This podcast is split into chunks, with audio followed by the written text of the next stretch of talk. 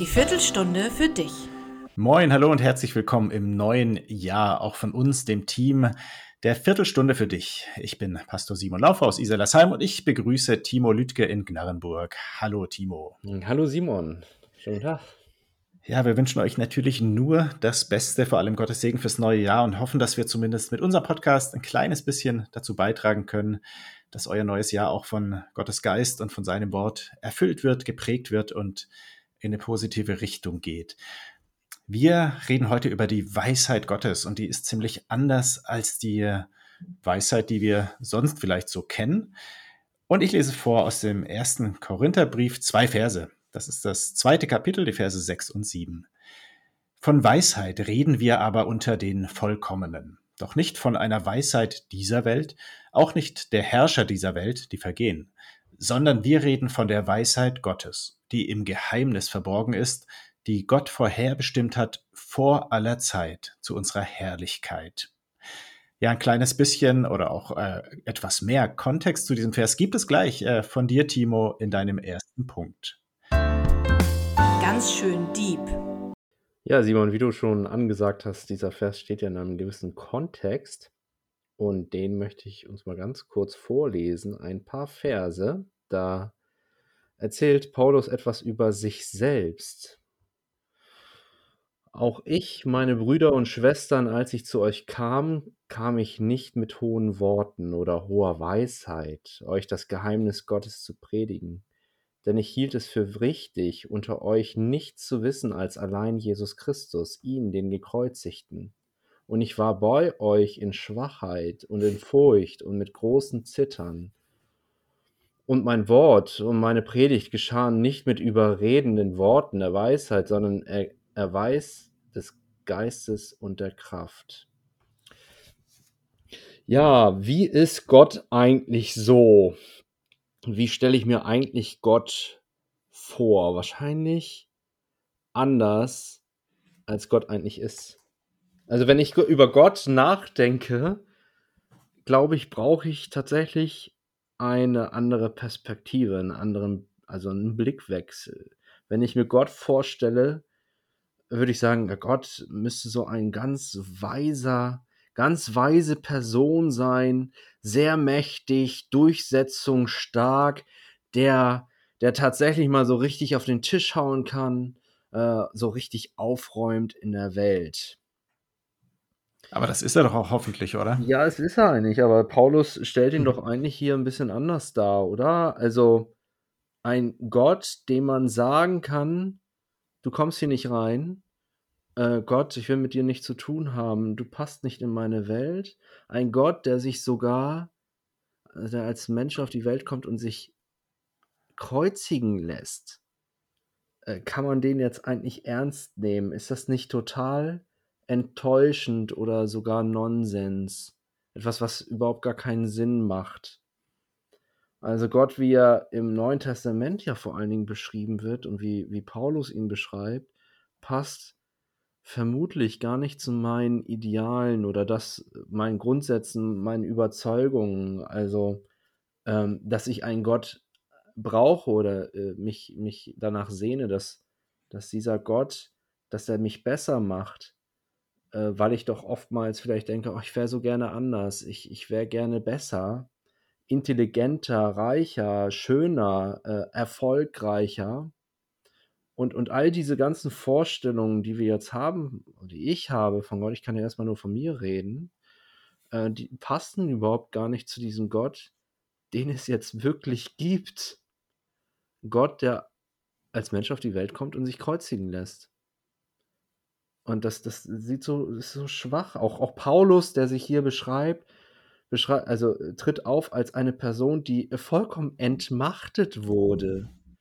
Also der da vor den Leuten steht, zitternd, stotternd, ähm, zum Fremdschämen irgendwie. Also würden wir einen Pastor, einen Diakon ähm, uns freuen über so eine Person, die in der Predigt stottert, ähm, der überhaupt nicht überzeugend wirkt. Also ich würde würd mir das so wünschen, so eine Predigt anzuhören und so richtig überzeugt zu werden.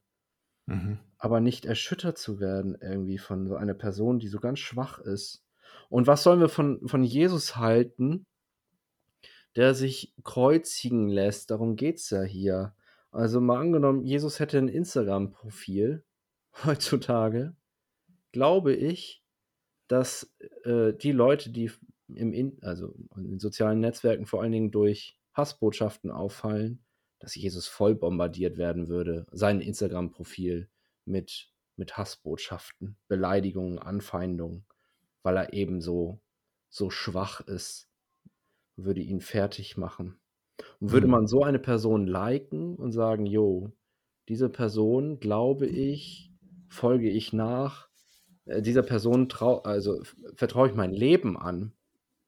Und ich bringe es mal jetzt zum Punkt, weil sie redet schon ganz schön lange. Ähm, ich glaube, dass wir diesen realen Gott, den es wirklich gibt, den brauchen wir und seinen Geist brauchen wir viel, viel mehr, als uns das eigentlich bewusst ist. Also wir brauchen diese, diese Person und auch einen Perspektivwechsel. Der Stein im Schuh. Ja, Perspektivwechsel, das ist ja gar nicht so leicht, weil diese Botschaft vom Kreuz, von der Paulus da redet, ja wirklich so unseren, unser Innerstes auch herausfordert. Ja, ich würde sogar sagen, so unseren Stolz in Frage stellt und angreift. Und ich glaube, es ist in jedem Menschen drin, ich kann das jedenfalls von mir auch sagen, so diese Tendenz, sein, ja, sein Lebenshaus doch auf dem aufzubauen, was man so kann und was man hat, was man vorzeigen kann. Jetzt für mich als Pastor dann vielleicht die Predigten, die ich mache, oder dass ich irgendwie mit Worten, Gedanken andere berühren, vielleicht manchmal auch begeistern kann.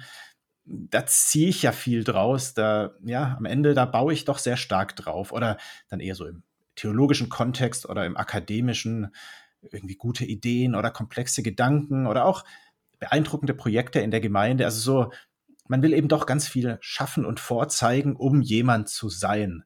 Ganz ähnlich war das auch bei den alten Griechen, weil Paulus, der war ja sehr gebildet und hat sich bezogen darauf, wie die Griechen getickt sind. Und mit Griechen meint man damit automatisch, ja, die Gebildeten ihrer Zeit. Also das war in der Antike, waren die Griechen ja die Überflieger, die viele Philosophen hervorgebracht haben und eben die, die Weisheit, die Sophia, das war das ein und alles. Das war der Schlüssel zum Glück und zum Leben. Non und plus ultra, ja. Genau, und äh, das wurde auch übernommen dann durchaus auch von, ja, von christlich geprägten Menschen, die dann auch wieder gesagt haben, wir müssen gedanklich die Wahrheit erkennen, die sogenannte Gnosis für die Insider. Also wir müssen uns mit den Mitteln ja, des Verstandes und der Erkenntnis emporarbeiten zu Gott. Und jetzt sagt Gott, äh, also Paulus und damit ja auch durch ihn Gott, ähm, ja, Moment, das bringt dich nicht zu Gott. Und ich finde, das fordert einen schon immer wieder heraus, bis heute, so dieses, diese Idee, das alles, soll das jetzt nichts wert sein? Und das würde ich auch nicht sagen. Ich glaube auch Paulus nicht, dass das nichts wert ist, was wir können und was wir tun. Aber es ist nicht das, was dich zu Gott bringt. Und andersrum gesagt steck, steckt da ja auch wieder was Befreiendes drin, weil vor Gott muss ich und kann ich nichts vorweisen. Ich kann einfach kommen zu ihm, empfangen. Und ja, das finde ich ist was, was ja auch froh macht, was auch äh, wirklich erlöst im wahrsten Sinne des Wortes. Und die Pointe, wenn man so will, bei Paulus ist dann die Sophia, also die Weisheit, ist gar keine Erkenntnis, in dem Sinne keine rationaler, kein rationaler Durchbruch, sondern ist eine Person, Jesus Christus. Gott sei Dank. Ich bin Gott so dankbar, dass Gott mich eben nicht begegnet mit einer brillanten Rhetorik, mich versucht durch gezielte Worte irgendwie zu manipulieren, sondern dass es so viel echter ist, also was Gott tut ähm, mit mir, bei mir. Und äh, ich bin Gott dankbar, dass, dass, dass alles zu meinem Heil, zu meinem Besten, zu meiner Rettung dienen muss. Selbst Schwachheit, also selbst wenn ich nicht weiter weiß, und auch selbst mitten im Leid, also wenn, wenn ich, wenn wir durch, durch eine schwierige Zeit durchgehen, dass, dass Gott auch da drin ist und, und, und Liebe und Hoffnung schenkt. Mhm. Ja, und ähm, ich bin Gott dankbar auch, dass es diese Momente gibt, wo ich nicht weiter weiß. Also, äh, wo ich mit meinem Latein am Ende bin, weil ich glaube, dass das die Momente sind, wo, wo Gott tatsächlich auch eingreifen und dann etwas mhm. tun kann und, und diese Widerstände überwindet. Äh, auch, wie du es gesagt hast, Simon, auch so ein, so ein Stolz. Nee, Gott, ich kriege das selbst hin. Mhm. Und diese Momente. Ja, und das Großartige ist ja immer, ne, dass dann dahinter was noch Besseres wartet. Ne? Also was mir noch so auffiel in der Vorbereitung, auch in dem Ja. Kontext, ähm, dass es heißt, ähm, man muss ich den Text gerade nochmal raus, raussuchen, dass äh, Gott uns äh, die Weisheit vorherbestimmt hat, zu, vor aller Zeit zu unserer Herrlichkeit. Und Ja. das ist ja, das ist ja noch mehr als, ja, als Liebe und Hoffnung. Herrlichkeit, das ist sonst was, mit dem Gott bezeichnet wird. Ne? Also der Glanz, die Herrlichkeit Gottes. Und jetzt wird das sozusagen den Menschen zugeschrieben, finde ich schön. Ja, und vor allen Dingen, dass, dass Gott ja auch durch Menschen wirkt und in Situationen, wo man es nicht erwartet hätte. Da steckt ja auch Mhm. drin, diese, diese, Ja, diese ja. Erwartung einfach, Ja. äh, dass wir überrascht werden. So, ne? Ich habe an eine Person gedacht aus einem Hauskreis, in dem ich mal gewesen bin, in Hesedorf. Herzliche Grüße an die es hören.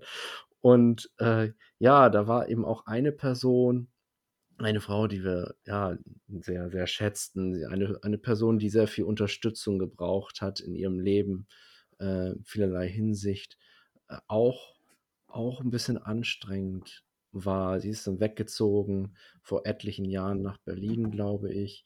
Und äh, wir hatten in, in Heseldorf ein, eine Jubiläumsfeier, vor über zehn Jahren ist das her jetzt schon. Und, und da war der Superintendent da und Landessuperintendent und es wurden ganz tolle Reden gehalten äh, zu diesem Festereignis im Gottesdienst. Und dann wurde die Frage gestellt, möchte noch jemand aufstehen, noch ein Grußwort halten? Und dann stand sie auf. Und Mhm. einige im Hauskreis so rutschten so ein bisschen runter und dachten, oh nein, was passiert jetzt? Diese Person jetzt nach vorne geht, so eine ja, schwache Person, äh, die nicht mit brillanten Worten irgendwie geglänzt hat. So haben wir sie kennengelernt und steht vorne und sagt einfach nur, danke, dass ihr mich akzeptiert habt, wie ich bin. Ich war Mhm. schwach und danke, dass, ja, man hat, ich habe gemerkt, ihr, dass ihr mich angenommen und geliebt habt. Mhm. Und einige im Hauskreis sind in fast Tränen gekommen und gedacht haben, Schön, oh, wir ja. hätten, äh, war uns gar nicht bewusst, also und, und wir hätten so viel mehr geben können. Und ja, also Ja, wie, wie, ja. wie Jesus so gewirkt hat in, ja, in unserer Gemeinschaft, in unserer Gemeinde und in ihrem Mhm. Leben, was uns gar nicht aufgefallen ist. Schön. Ganz schön weltfremd. Ja, ich komme nochmal zum Kreuz zurück und ja, dieses Wort vom Kreuz, was für Paulus absolut zentral war, es ist und bleibt auch im wahrsten Sinne des Wortes weltfremd. Es bleibt ein Stück weit Fremdheit, äh, ähm, Distanz zwischen dem, wie die Welt normalerweise tickt und wie dieses Kreuz dann in die Welt hineinragt. Ja, man könnte sagen, das Kreuz und die Heilsbotschaft, die damit verbunden ist, sie ist nicht von dieser Welt und bleibt aber trotzdem aktueller, ja, man könnte sagen, als jede Push-Meldung, die du auf dein Handy bekommst. Ähm, ich glaube, das Kreuz, es bleibt, ist und bleibt und war schon immer die größte Anfrage an die Menschen, an ihren Stolz, an ihr Denken und auch nicht zuletzt an die Kirche und ja, die Berufstheologen. Und genau diese Botschaft, diese im Grunde auch einfache, schlichte Botschaft des Kreuzes wurde immer in Frage gestellt. Es ging los schon in der alten Kirche in den ersten Jahrhunderten, dass äh, Leute gesagt haben, Christus war ein Mensch, ein sehr guter Mensch, aber sein Tod hat keine erlösende Bedeutung. Also da geht es nicht darum, dass Menschen von der Sünde frei werden. Jesus ist eben als Mensch sozusagen bestraft worden oder hat die Folgen davon getragen, dass er halt ja sich nicht auf die Machtspiele der Menschen eingelassen hat, sondern einfach bis zum Schluss seine Botschaft der Liebe gelebt hat. Ähm, und das war was, was dann auch im 18. und 19. Jahrhundert fast Mainstream wurde, dass man gesagt hat, ja, also Jesus war eben, hat die absolute Liebe verkörpert und deshalb ähm, hat er den römischen Soldaten und den jüdischen Hohepriestern nichts entgegengesetzt und ist deshalb gestorben. Aber es war nicht so, dass sein Tod Erlösung bewirkt hat. Und ähm, das ist was, eine Haltung, die mir heute auch teilweise in der Kirche immer wieder begegnet, die im Grunde nichts anderes ist als diese Irrlehre, äh, die schon seit der alten Kirche vorherrscht. Und leider, leider ist sie oft bestimmend auch für das Denken der Menschen und auch mancher Predigerinnen und Prediger, ähm, die dann auch andere Bedeutungen des Kreuzes ähm, erklären und teilweise auch sehr zutreffend, dass Gott seine, du hast es auch angesprochen, zeigt, dass er auch im Leiden anwesend ist und dass er auch ähm, bis ins Letzte solidarisch ist mit den Menschen und für sie da sein will. Ähm, aber diese so wichtige, so elementare Bedeutung der Erlösung durch das Kreuz, die kommt dann zu kurz. Und ich finde, ähm, mit Paulus jedenfalls kann man das nicht machen, wenn er sagt, ich hielt es für richtig, unter euch nichts zu wissen, als allein Jesus Christus, ihn, den Gekreuzigten. Butter bei die Fische. Ich denke, wir brauchen keine besondere Erkenntnis. Ähm, wir müssen nicht daran arbeiten, dass wir vollkommen werden, noch stärker und überzeugender und glitzernder und weiß ich was alles. Ähm, dass es zwischen Gott und uns Menschen sehr oft nicht harmoniert.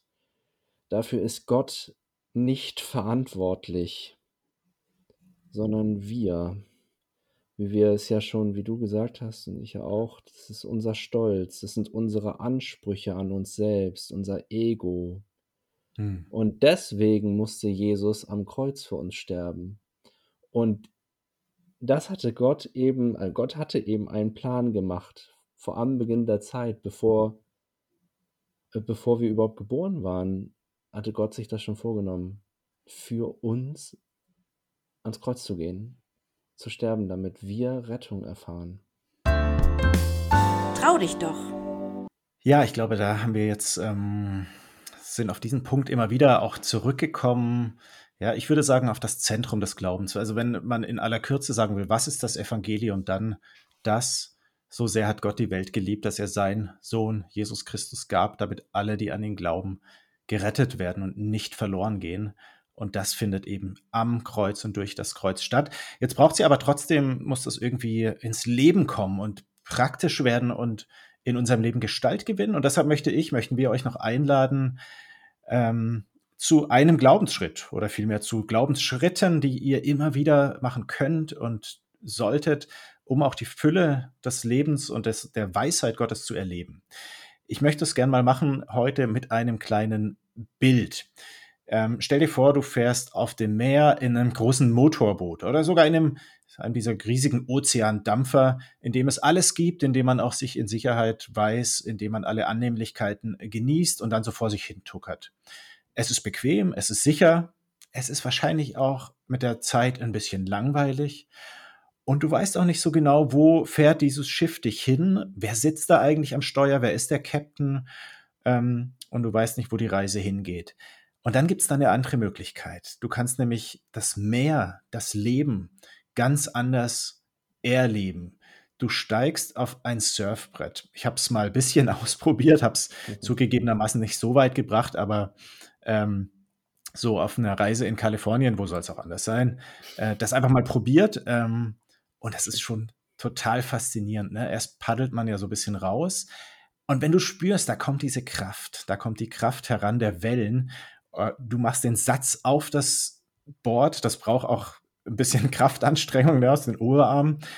Und wenn dann die Welle kommt und dich wirklich trägt, es ist riskant, es ist auch spannend, es ist auch anstrengend, aber es ist auch aufregend und beglückend und man spürt unmittelbar die Kraft der Wellen oder im übertragenen Sinne die Kraft Gottes, die dich trägt, die dich emporhebt, die dich führt. Und ähm, das ist für mich auch so ein Bild, sich ja aufs Wasser zu begeben. Das kommt im Neuen Testament ja auch, auch einmal vor. Zwar ohne Surfbrett, aber ähm, in einem ähnlichen Bild. Und ja, in unmittelbarer Beziehung zu Gott, zu seinem Geist zu leben und du weißt genau, wohin er, dass er dich in eine gute Richtung führt, dass er dich letztendlich zu einem, auch zu einem guten, rettenden Ufer führt und du auch sicher ankommst.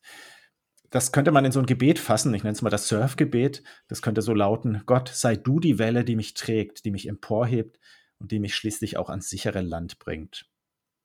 Ja, soweit so als kleine Anregung, das in dieser Woche zu tun und auszuprobieren.